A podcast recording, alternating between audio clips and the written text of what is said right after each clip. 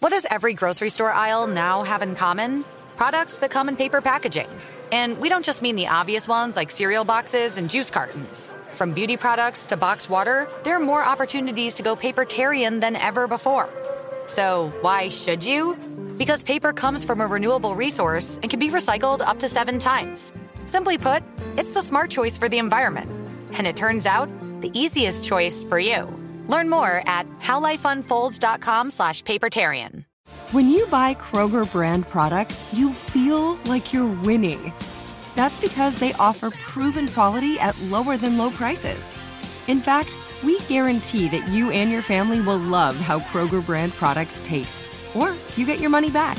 So next time you're shopping for the family, look for delicious Kroger brand products, because they'll make you all feel like you're winning. Shop now, in-store, or online. Kroger, fresh for everyone. Hey, it's Will Friedle. And Sabrina Bryan. And we're the hosts of the new podcast, Magical Rewind. You may know us from some of your favorite childhood T V movies like My Date with the President's Daughter. And the Cheetah Girls movies. Together, we're sitting down to watch all the movies you grew up with and chat with some of your favorite stars and crew that made these iconic movies happen. So kick back, grab your popcorn, and join us. Listen to Magical Rewind on the iHeartRadio app, Apple Podcasts, or wherever you get your podcasts. Brought to you by State Farm. Like a good neighbor, State Farm is there. Go behind the wheel, under the hood, and beyond with Car Stuff from How Stuff Works dot com.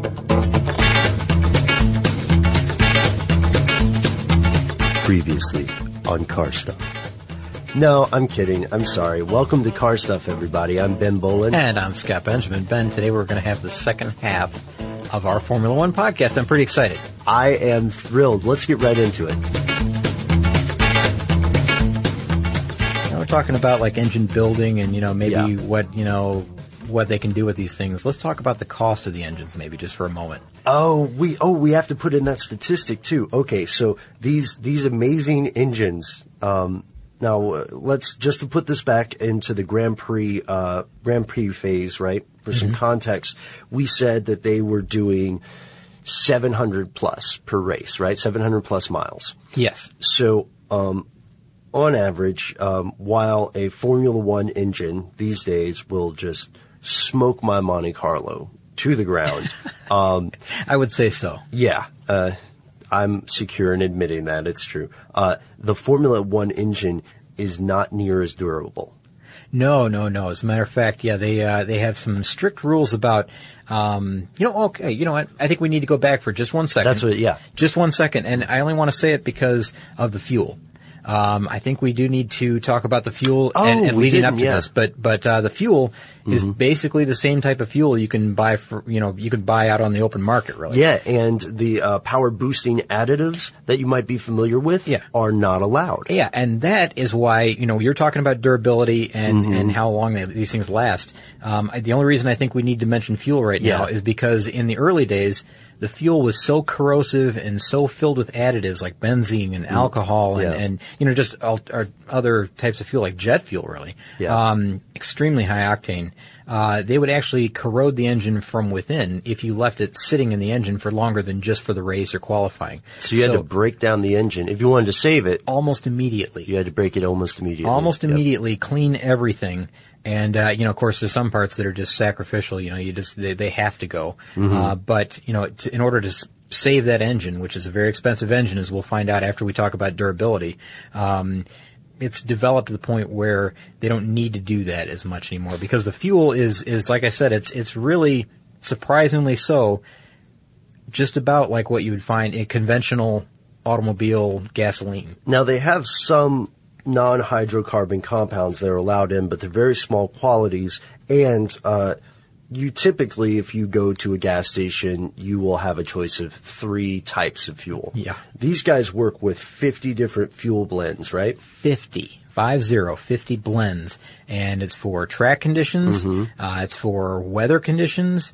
It's mm-hmm. for, um, you know, it, w- exactly the altitudes that they're at. They've yeah. got, uh, it's, it's really incredible. I mean, we're talking humidity levels, things like that. Yeah. Uh, fifty different blends of fuel.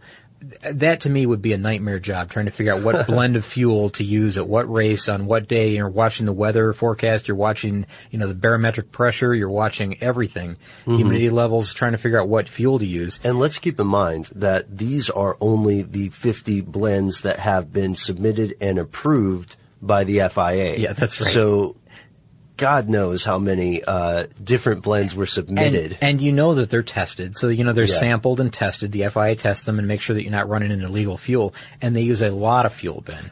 Great they use, point. Uh, how many they use? Uh, uh, one, for during a single season, one team would use um around two hundred thousand liters. And that's, uh, that's not with the best M P H. Uh, Formula One car, one of the reasons you wouldn't want to make it a daily driver, it gets about four miles to the gallon. Yeah, and for, uh, you know, us U S listeners here, um, that equates to about fifty-two thousand eight hundred thirty-four gallons of fuel in one season. Now, in their defense, Scott, that is also for testing. It's okay. Not just for racing. Okay, Ben. Okay. Now, now you mentioned durability, and I didn't mean to cut you off with this fuel thing, but the fuel plays so heavily in durability on these things. Right. Or it yeah. did. Mm-hmm. Um, now it's a little bit less of a factor, and, uh, and the F I A has made some adjustments for that, right? Yes. Uh, we want the one stat that I'm really excited about that I want to drop on us before we get to the some more of the stuff about the engine here is that these engines need to be rebuilt after about five hundred miles on average. Mm-hmm. Okay, so that's maybe two races, really. That's maybe. Maybe. I would think that it's probably every race, I really. Mean, yeah, because, th- I happens. mean, that mile counter factors into testing as However, well. when you're talking about engines, you, you, we're not saying it's a new engine. They can't just, you know, swap it out and put in a new one because there are also rules that tell you, uh, that, that state how many races the engine, the uh, the teams are allowed to use per season and per groups. Uh, maybe I'm not saying it the right way. How many races these engines have to last is probably the best way. Right, and I think the way the rule is written um, is, as you said, engines, new engines per season or total yes. number of engines. So it's like you may be allowed one engine per two races, race mm-hmm. weekends. Uh, so race weekends, meaning that qualifying, practice, all that, you know, has to be done on one engine for two race weekends. Now, that doesn't seem like a whole lot, um, but, you know, when you consider that there are nineteen races in the two thousand thirteen season, um, that means that the, the teams then are limited to, like, maybe, say, eight engines per season. Mm-hmm. Now, eight engines, that's a lot. And, you know, they, they have the same thing for gearboxes. So there's, like, each gearbox has to last for something like five consecutive races. Yeah. So, you know, you need to rebuild that in order to make that work for five races. And that's a lot of races, really, because, you know, they, they put up with a whole lot. Now, eight engines, Ben, that's got to be expensive. How expensive is that, Scott? I'll, I'll tell you how expensive this is, Ben. Engines for the team overall, about fifty percent of their entire operating budget is spent on engines alone. And so you guys are going to hear some numbers right now, and we want you to remember that that's half of the operating cost. And I want to tell you that the numbers that I have are from a long time ago. These these numbers that uh, that popped up because I don't I haven't found any current uh stats on this that are real concrete. So yeah, it's, it can be tough to find some of the current info. Uh, There's a little bit of secrecy around. So imagine this. Eight years ago, Ben. Okay. This is from eight years ago, so yeah. it's not it's not new data really. I mm-hmm. mean, it's old data. When uh Toy- there was, let's see, the the big series uh players were Honda, Toyota, McLaren, McLaren, Mercedes, and Ferrari. Those four teams, each one of those teams spent approximately two hundred million dollars on engines alone in that year alone. And that's an average of fifty percent of their cost. That's fifty percent of their budget. So, um, for, yeah, exactly. And then a smaller team like Renault, you can, you can kind of break this down. Uh, they spent about one hundred twenty-five million dollars that, that season. Mm-hmm. And Cosworth spent about fifteen million dollars for that season just on engines. Now that's incredible. That, that's enough right there to bankrupt the smaller teams. Right. And you can tell because, uh, the, race-wide average in two thousand seven for the expense of an operating season mm-hmm. was around one hundred twenty million dollars, and that gives us a really good sense of how large the variation here yeah. is in cost. I mean, if you just look at Honda um, at over near the top and you look at Cosworth near the bottom, I mean, this is not something that you can do in your garage. Okay, I just thought of something. Too. Unless you're Jay Leno. Now, we mentioned Honda, Ferrari, you know, those mm-hmm. those makers. I, the amounts that they're spending now. Now, we know that teams spend billions of dollars now. Yes. This was two thousand six. And, uh, you know, if that's fifty percent of their budget, that means that, you know, those giant teams, even like Ferrari, were spending about four hundred million dollars at that time on Formula One in that, in that year. You know, if you take that now to say that, you know, like there's, well, billions spent, you can extrapolate from that that they're spending, you know, five hundred million dollars, six hundred million dollars, mm-hmm. maybe, maybe six or seven hundred million dollars on engines alone for, for their, their race series. And I would argue, now a lot of people who are maybe not as big of a fan of F one as you and I are, Scott, a lot of people might be saying, what a waste of money, what a boondoggle. I object. And I want to take a moment to defend Formula One by saying... oh, look, I'd like to hear this. Go ahead. Okay, yeah, here's yeah. why. Because this is not just some sort of promotional thing for Ferrari. You know, they're not yeah. just blowing seven hundred million dollars um, for fun. No. For poops and giggles, if I want to keep it clean for the radio. I think you should. But but what they are doing, um, what they are doing is driving innovation and research. If you think about it, behind the whole um, consumer pleasing and fan pleasing stuff about the race, they're making some leaps and bounds in terms of research for their future vehicles. You know what's cool about a team like, you know, Ferrari or McLaren or anything mm. like that, because you know they they also make, you know, like world supercars also. Yeah. Something that is developed in Formula One can go almost immediately into their, you know, their supercars, in their, in their yeah. very, very high-end cars, and their customers benefit from it, you know, that season or, mm-hmm. you know, just after that season. So, um, you know, the, the rest of us, you know, that, that we have to wait for it to trickle down to our, uh, you know, our Honda or our, our Toyota or whatever, um, in some form. Ferrari users may be able to benefit from something immediately, like let's say paddle shifters, yeah. which is one thing that, you know, I just quickly comes to mind, paddle shifters. And paddle shifters are on a steering wheel, and it's a way to shift gears without having to tip, rely on the typical foot operation. Yeah, without having to uh, remove one hand from the wheel in order to shift mm-hmm. as well. Because, you know, looking back at that, you know, the Grand Prix uh, images and even, you know, Formula One images from, uh, you know, as late as the, well, nineteen nineties even. Um, anything prior to that, you know, you're seeing people that, you know, have to let go of the wheel with one hand and reach down into the, the, the side pocket and shift and then put their hand back up on yeah, the wheel. Yeah, and, and you're right. The, the primary advantage there is keeping the hands on the wheel. Can Sorry, I, I misspoke. I, one more quick sidebar. Yeah. Fast, I promise, because we, we're getting near the end here. That footage I was telling you about, Juan Manuel Fangio driving around in Italy. You know, they've got this camera obviously strapped to the front of the car facing back at him driving as he leaves the pits. And I have no idea how fast he's going. I'm assuming extremely fast. Um, he's, he, he takes his hands, both of them, off of the wheel as he's at speed. You know, he's going straight, of course. Both hands off the wheel, adjusts his goggles, fits the helmet on a little bit tighter, hands back on the wheel. You would never, ever, ever see that in current competition, and well, I, it just struck me as so odd. Let's talk about first, uh, I hate to say it, we have gone this far without mentioning the average speeds, Scott. Oh, okay. What what are the average speeds? Uh, well, I don't know about average speeds. You, okay. have, you have average speeds information? I, I've got, um, I, I want to hear the, some of the... I've got some, I've got a, a, a speed stat that may, uh, may really shock you. There we go. How about that? That's exactly um, How about a zero to sixty time, Ben? Which... Really, I don't know. I mean, I guess it has a lot to do with the sport because they they they do race from a standing start. They don't have mm-hmm. like a, a flying start like a lot of other series do. Um, a zero to sixty time for for a good launch, right around two seconds, Ben. Two seconds, zero to sixty. Now, now ponder that for just a moment because you know the times that are quoted are somewhere around two point one to two point five. That's kind of common, um, but times as low as one point six zero to wow. sixty have been recorded. Now that's like extremely fast, motorcycle fast, you know, like, yeah. uh, even, you know, drag car type fast. Mm-hmm. Um, and that's, uh, but the problem is the, you know, the two seconds is with no launch control or no traction control rather. And, uh, you know, due to the fact that, you know, traction control is one of the outlawed or one of the banned things recently. Yeah. Um, that, that's one of the things that you don't really see, but, you know, two seconds, that's still incredibly quick. Um, and they say that better times or better speeds are even possible. If you use paper, you're a human. But if you choose paper, you're a papertarian.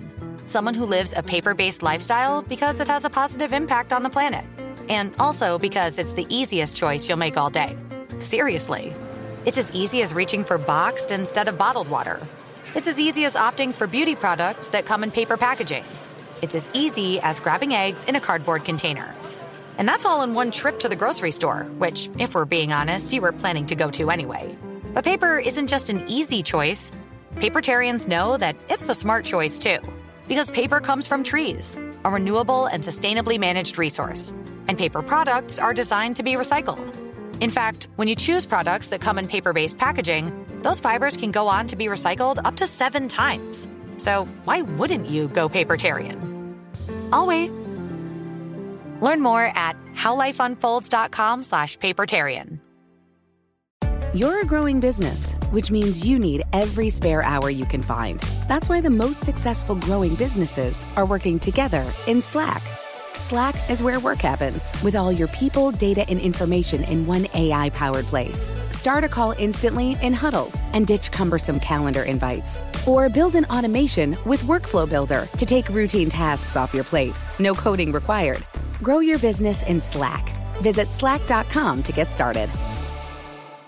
Managing your diabetes just got easier. The powerful new Dexcom G seven lets you see your glucose numbers on your compatible watch and phone without painful finger sticks, so you can always know which way your glucose is headed. An arrow shows you where you're heading, up, down, or steady. It could also alert you before you go too low or when you're going too high. And because Dexcom G seven is the most accurate C G M available, you can make better diabetes decisions about food, medication, and activity in the moment. And all those little decisions can lead to big results. Results you can see, like more time in range and lower A one C. With Dexcom G seven, you can manage your diabetes with confidence. Get started with the number one recommended C G M brand by doctors and patients at Dexcom dot com. That's Dexcom dot com. Dexcom data on file twenty twenty-three. If your glucose alerts and readings from the G seven do not match symptoms or expectations, use a blood glucose meter to make diabetes treatment decisions. For a list of compatible devices, visit Dexcom dot com slash compatibility. Uh, so, you know, watch for some advancements in that. I think I think that yeah. may come back. I think with the, especially with the addition of turbos. Yeah. Now that turbos are no longer pariahs. Did, did you have more to say about speed? Because I think I've got a little bit I can I can add to this, but we've we've talked about, you know, Formula E and its top speed, and you know, mm-hmm. I wasn't too impressed with that. Yeah. Well, the top uh Formula One speed ever recorded was done on like a private test track or something, and it was like two hundred sixty-eight miles an hour or something crazy mm-hmm, like that. That's mm-hmm. amazing. And you know, during the race, you know, you're you the the way the courses are set up, they don't really go flat out for a long, long period of time like you would on an oval or, you know, high speed oval or any of the, you know, the big super tracks like we see here in the States a lot, uh where NASCAR and IndyCar race. Uh, but you know, the, the nature of the beast is, you know, they have a long straightaway usually at some point in this where they right. do achieve the top speed, and it's really quick.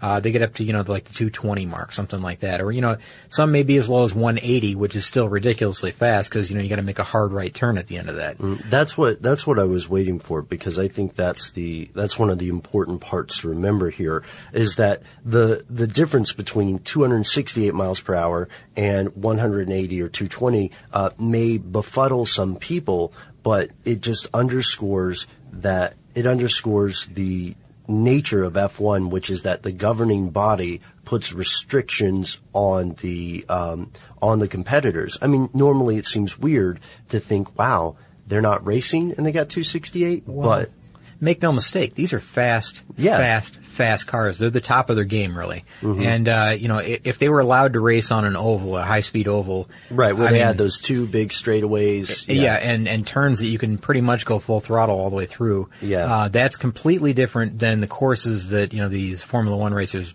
drive on. I mean, if you look at, if you look at any Formula One track, try to imagine any place in that track that you're going to be able to get the car up to two hundred miles an hour, and uh, you'll be astounded. Without, without wrecking. And you'll be astounded that they do, because these guys have incredible control. It's mm-hmm. really a, it's really a, uh, it's a driver's sport. Yes, and uh, I want to talk about just a couple more things. I, I'm so excited about this, Scott, that I feel like we're going to run out of time without uh, everything we want. You know, I we it always happens, and maybe it'll show up, you know, in a nuts and bolts thing, because yeah. can I one maybe we should just mention things fast so that we get them out there and we know, like people can see that we know about them, we're acknowledging Excellent. them. Yeah. How about oh. like the care system? Okay, yes, you'll talk about the care system. We'll we'll trade this off um, without any need for order. You're just going to hear some quick, fast Scott and Ben facts. Sounds good. Okay, care system. Oh, you want to go first? Okay, yeah. All right, care system. There are three types. There's the battery type, there's the flywheel type, there's the hydraulic type. Uh, however, you're only going to hear about the battery type because so far, you know, it's not compulsory that they that they have the system initially. Um, it's just that the teams that have opted to use the care system, every single one of them has used the battery type. And what is the care system? Uh, the care system is a, uh, is like a, uh, it's a kinetic energy recovery system. So it's like, um, regenerative braking almost. Mm-hmm. In that, you know, you build up energy and you store it, and then the driver can release it with a push of a button on the steering wheel, on that incredible steering wheel. Right. And, uh, just to recap, as you said, of the three that are there, only the battery has been used. Let's talk about the wings for a second. Very good. Now, those are some of my favorite things when we ca- talk about the bodies of these cars. Uh, the wings first appeared in the nineteen sixties. So they operate like airplane wings, but in reverse. So airplane wings create lift, but wings on a Formula One car produce downforce. This holds the car onto the track. And this gets kind of tricky because these cars have to be built with a monocoque design to withstand tremendous downforce. Ah, uh, that is going to tie into something that I saw later on. We're going to have just a real brief Stuff Scott sees, and that's uh, the monocoque design is going to tie into that.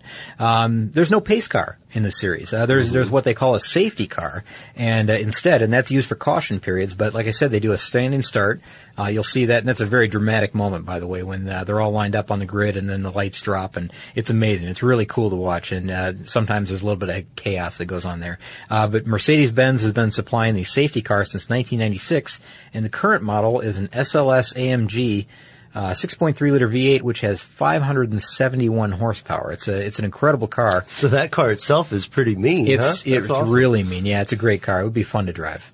Okay, so let's go to the steering wheel. Uh, I want people to check out How Formula One Works, an article on how stuff works dot com by William Harris, I think, uh, has an excellent uh, diagram of the Formula One steering wheel. This thing is huge, Scott. It doesn't just have paddle shifters. Mm-hmm. It has everything. Um, I'm just going to name some of the stuff you'll see. You'll see a display. You'll see a speed limiter, radio, driver drinking pump, um, multi-function dials, traction control when it was allowed, uh, oil pump, fuel hatch, uh, gear shift, clutch paddle. Um, there, there's so much here that it reminds me of one of the, when video game controllers started becoming bigger and bigger. Yeah, overly, overly complex. It's overly complex. You can't just hop in these things. That's the point we're trying to make. But the thing is, those are refined down to just what they need. And look how complicated that is. So that tells you something right there, how difficult it is to drive these cars, because they're loaded with electronics and, and mm-hmm. technology. These things are, are basically rolling test beds for any manufacturer that's in the series. And that's, that's exactly right. what to use it for, and that's why they have no problem spending a billion dollars a year on these rolling test beds, because they get so much out of it. And here's the thing, uh, it does have to be simplified. Uh, the rules state that a driver has to be able to get out of the car within five seconds, and you can only remove the steering wheel. That's the only thing you can remove in that five seconds. So to allow for this, the steering wheel is joined with a snap-on connector. I will tell you about that in a moment, I promise. That's okay. One of the things. All right, so uh, two things that the series no longer has that I would like to tell you. Oh, great, yeah. Uh, and then quick, they have uh, no tire war. Um, so there's no, you know, dual suppliers for tires. Pirelli is the sole provider for the series of it now. And I think Bridgestone was in the past, and, you know, they, not, not sole provider, but, uh, you know, there was a back and forth between them, mm-hmm. like who had the better tire, and, you know, there's no tire war in that series. Uh, Pirelli is the only game. And they're super soft tires. Uh, very, very soft. Yeah, that's right. And they're preheated in the pits so that they're ready to go when they leave. Uh, there's no refueling during the race, and that's something that's, uh, relatively new since two thousand ten. However, refueling was only allowed Uh, between nineteen ninety-four and two thousand ten, and they uh, they've completely removed it. So during the race, mm-hmm. you're no longer allowed to add or remove fuel. Ben, now some now that's that's important, because there must have been some fuel removing going on at some point for them to add that, because, uh, you know, that may be a strategy, a weight strategy for some team. Right. Great. And that dovetails perfectly, because let's talk about weight. Weight is huge here. There now, Formula One, if you haven't gotten the sense of it yet, let's just say this explicitly. Formula One literally has a rule about everything. And when somebody figures out a way around the rule, then boom, there's another rule. And that's part of the game. That's how it should be played. But there is, of course, a rule for the total weight of a vehicle, counting the driver and not counting the driver. So there's ballast weight too, right? Ballast weight that they can move around, um, you know, on their own. They decide when, you know, where to use it, but they mm-hmm. have to use the the exact amount because the car with driver has to weigh a certain amount. And I think that that has been up this year. I've got a note on it somewhere and I'll have to dig it up, but, uh, it's been increased by like, um, I think it's by like two kilograms. And that's mm-hmm. because of the Pirelli tires. Uh, they said that the tires weigh just a little bit more. They're going to, they made an allowance for it in this case. Okay. So, uh, the ballast weight then is, you know, comes into, you know, know, play even more. And things like the C A R E system that we talked about, mm-hmm. uh, that weighs, I think, thirty-five kilograms. So, you know, the teams that opt for that, they carry thirty-five kilograms of, of C A Res and less ballast weight. Mm-hmm. And the other teams carry more ballast weight. So everybody is equal in weight. So, yeah, because uh th- this also comes into um some of the material science. Uh the body of the Formula One is made of a lot of carbon fiber, uh dual compounds, maybe over an aluminum mesh. Um and this is to this is to fight for the all-powerful weight-to-power ratio, which you and I talk about frequently. Mm-hmm. Um, mm-hmm. One thing, uh, Formula One teams each have two drivers. They do not just have one driver. And these drivers are not necessarily B F Fs hmm.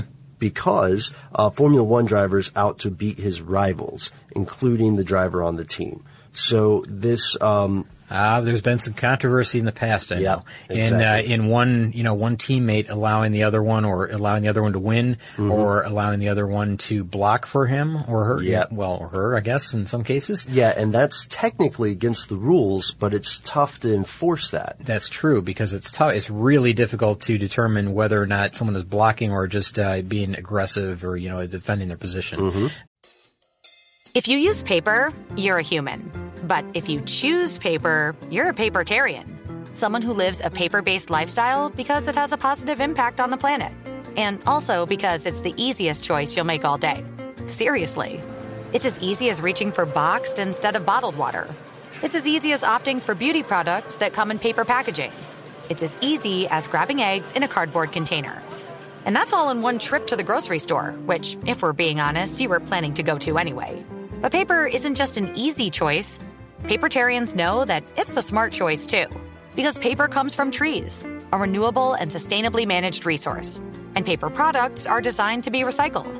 In fact, when you choose products that come in paper-based packaging, those fibers can go on to be recycled up to seven times. So why wouldn't you go papertarian? I'll wait. Learn more at howlifeunfolds.com slash papertarian. You're a growing business, which means you need every spare hour you can find. That's why the most successful growing businesses are working together in Slack.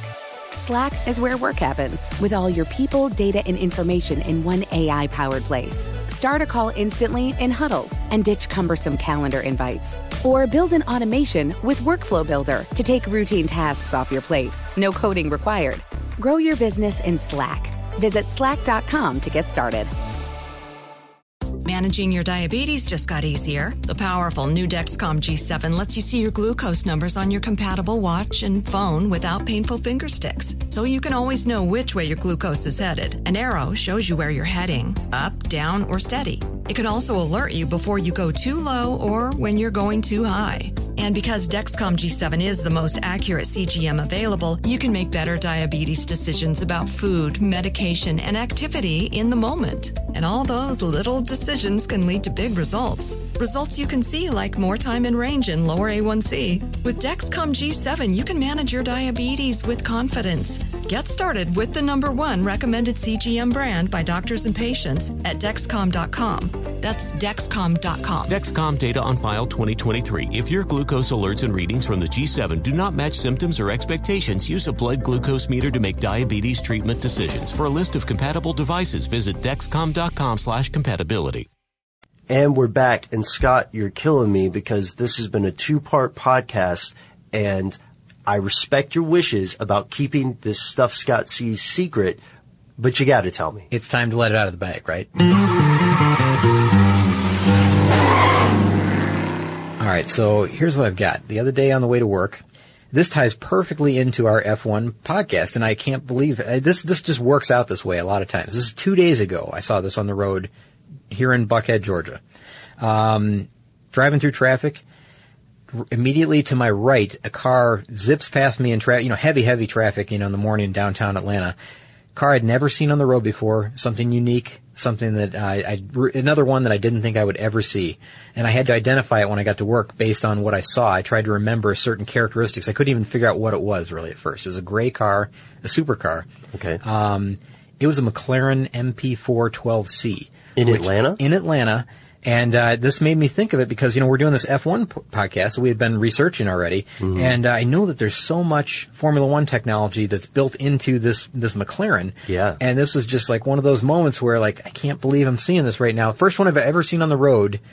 And I see it two days before we're recording this podcast on uh, on Formula One. Mm-hmm. So what a great tie-in, right? Yeah. And uh, I mean, it's an amazing, amazing car. I mean, it's it's like it's got a lot of F one style to it, um, but it does have this uh, carbon uh, this this carbon monocoque design to it. It's called oh. the carbon monocell. Yeah. And uh, I found out something interesting looking it up. It's manufactured in Aus- Austria, and um, th- this monocell thing, the production. I mean. It, That's where everything starts. It's like a it's like a tub that the driver sits in, and then everything else is built around that tub. That's like the safety part of this thing, and that mm-hmm. comes directly from Formula One racing.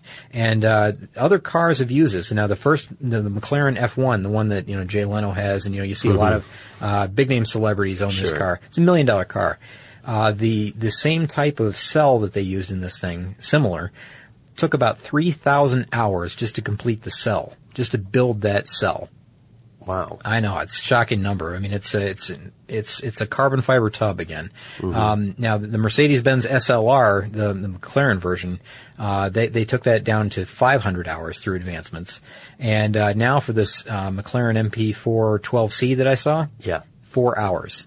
Four hours. They cut it down from three thousand hours of, of production time to build this, just the tub part, not the car. Yeah. The tub part. three thousand hours, they took it down to four hours in the uh, in the the M P four twelve C. That's astonishing. Now, it's an expensive car. It's about it's about a quarter of a million dollars. That's what it base sure. price. That's base price. Sure. Um, but it's like a six hundred horsepower, seven speed again supercar. So it's an.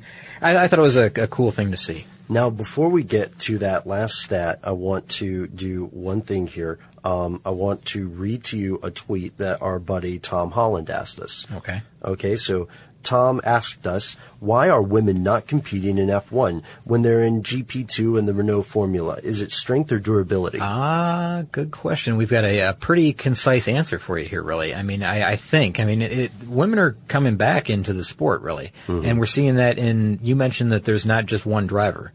There's also backup drivers, there's right. development drivers, mm-hmm. which test for the team because, you know, the teams are out on the road all the time, right? Mm-hmm. And uh, there are some current drivers. There, there's some women development drivers. Uh, one of them is Susie Wolf, and then there's also Maria De, La, uh, De Villota, or mm-hmm. Villota maybe. Um, but one of them uh, is a Williams uh, development driver. That's Susie. And uh, Maria, she's a test driver for, uh, I think it's Marussia or Mar- Marussia. It's another team. I'm not sure how you pronounce it. It looks like Marussia. Um, but there have been Formula One drivers in the past, uh, Formula One women drivers. And, um, now the, the controversy here comes up in very recent months when, uh, Sterling Moss, he's, uh, again, here's, the guy's eighty-three years old. He's a driving legend. Um, he's, you know, he's, he's won a lot of races, no championships though. I was surprised to hear that Sterling Moss never had a championship, but he had, he had sixteen Grand Prix wins. Now recently he, he infamously said that, uh, women have the strength, but not the mental aptitude to race hard wheel to wheel. That was his direct quote. Now that, you know, provoked a lot of people into, that's a, Yeah. controversial statement. I mean, I disagree. I, I also disagree. I think that's not, not correct. Now, I mean, this is a guy that raced from like fifty-one to sixty-one, so he's, you know, yeah. old school again. Mm-hmm. Just kind of speaks what he, speaks his mind when he's out there, says whatever he feels like saying. Uh, maybe not the most politically correct thing, the thing to say, but, um, you know, he also was in the series when there were, there were, or there was at least one other female driver, um, in the nineteen fifties, late nineteen fifties. There was a driver named Maria Teresa de Uh, Philippus. Mm-hmm. And, uh, she, uh, she entered five times, had three starts, uh, but didn't get any points in the series.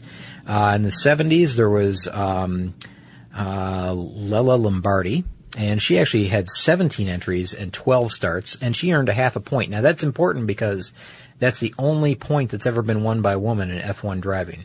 Um, mm-hmm. Out of the five that I'll mention here, there was also a Davinia uh, Galicia and Desiree Wilson and Giovanni Amati. And, uh, you know, they're tough names to pronounce. Obviously, I, I didn't do well with them. I commend but, uh, your effort. But that spans from the late fifties up until the early nineteen nineties. And, you know, I mean, we've got, so the five women that have mm-hmm. entered at least one race, only two have ever qualified to start in a race, you know, that have qualified for it. And only one of them has ever scored a, an official point in Formula One, which is kind of, that's a big deal, really. And then in nineteen seventy-six, there was an F one race where there were two women entered. So they're there. Yeah, to answer your question, Tom, there are female drivers and have been female drivers in F one. Uh, there haven't been as many as men, clearly. Oh, oh Scott. Oh, brother. We, uh, we have a lot of stuff. Here we are. Uh, this is a long podcast, and we still have some things we need to talk about before we get out of you know, here. I know that we're going to walk out with extra things on our notepads here that we never even covered. But we do have one big world record that we've been teasing this whole episode, and I think it's time to reward our listeners and let them know what it is. Yeah, and I'll do it kind of quick here. And in, you know, good fashion here, as you'll see, because um, now it, it's all about pit stops, okay? And okay. There is a new world record pit stop in Formula One, by the way. Um, now, formerly, these things were kind of chaotic. Yeah, um, and, and famously fast already. Exactly, famously fast. You're right. They're very choreographed. You know, they're they're what we call like millimeter precise events right now. Right. That's a great way to. I say I mean, they're, they're very very precise now. Now, pre-nineteen ninety-four, remember there was no refueling, and then it was banned again in two thousand ten. So that, you know, that led to longer pit stops, and that they still had to add this fuel, and it was something crazy. It was like twelve liters per second or something they could get in there. So it was really fast. Mm-hmm. But now, um, as of the two thousand ten season, pit stops are really restricted to, um, you know, minor repairs on the car. Yeah. And, uh, and tires, mm-hmm. uh, because they don't do any refueling during the race. So, uh, pit stops, if you want to just get a quick thing, like the time to, uh, you mentioned the steering wheel before. And I, right. I told you I was going to tell you, it takes two seconds to replace the steering wheel. That means that, a, that a, someone leans in, removes one, puts one on, two seconds. That's really quick. Uh, to change a tire, about three seconds. Now, that's not true anymore, as I'll tell you in just a moment. Uh, replace the nose of the car, the entire front of the car, takes about eleven seconds. But wow. this, this new record that I'm going to tell you about, Ben, this is incredible. And you, this is something you have to see to believe. You really do. Okay. Um, you have to look this up, because you, you, I can describe it, you won't even get it until is you see it. Is this the world record for fastest pit stop this in F one? This is, and it happened in two thousand thirteen at the Malaysian Grand Prix, um, and this is the Infinity Red Bull Racing Team. Four tires, the fastest ever pit stop, you know, all four tires on and off, two point five seconds. What? How? No, I'm sorry, two point oh five seconds. So we're talking like almost exactly two seconds. Now, now ponder that in your mind for just a moment. And that comes from the car Ooh. telemetry, which says the car's at a dead stop, the car's moving. So it's not like, you know, someone with an inaccurate stopwatch in the pit sure. stop saying, in the pit area saying, you know, it's about two seconds. It's two point oh five seconds for the pit stop. So robots. Yeah, that's, that, nope. nope, nope that's, that's a, that's an incredibly precise team. Now, the previous record was two point three one seconds. Um, it was held by the McLaren team. Now, that's incredibly quick as well, of course. Mm-hmm. And to visually see this, you know, it's not a whole lot different, but, um, in fact, during this race, the Red Bull racing team says they broke that record five times during this race that we're talking about, where they actually broke the world record. Yeah. And, in fact, the slowest pit stop for the team on that day was faster than the previous record. Wow. So if you watch this thing, I swear to you, it's like you're in a – like imagine if you're in a parking lot and you do come to a complete stop. Uh, you know, a lot of people roll through, but right. let's say you come, you're in a parking lot and you come to a complete stop and then you look and you go. That's how fast this entire pit stop is, and that's four tires on and off, and that's like, I mean, I'm looking at the picture here, it's like, it's like fifteen or sixteen guys over the wall, or, mm-hmm. you know, out in the pit. Yeah. It's incredibly fast. You've got it, you've literally got to see it to believe it. And speaking of seeing it to believe it, you can check it out, right, on YouTube maybe? Oh, yeah, anywhere on YouTube you can find yeah. that. And if um, just search World's Fastest Pit Stop. Don't look at the McLaren one, because and, you know, that's the previous record. Look for the Red Bull uh, twenty thirteen. Exactly, and you'll find it. And so we hope that you guys have enjoyed our uh, fanboy podcast on F one racing. Uh, please let us know what you think. You can find us on Twitter. You can drop us a line on Facebook. You can also send us an email at carstuff at discovery dot com. For more on this and thousands of other topics, visit how stuff works dot com. Let us know what you think. Send an email to podcast at how stuff works dot com.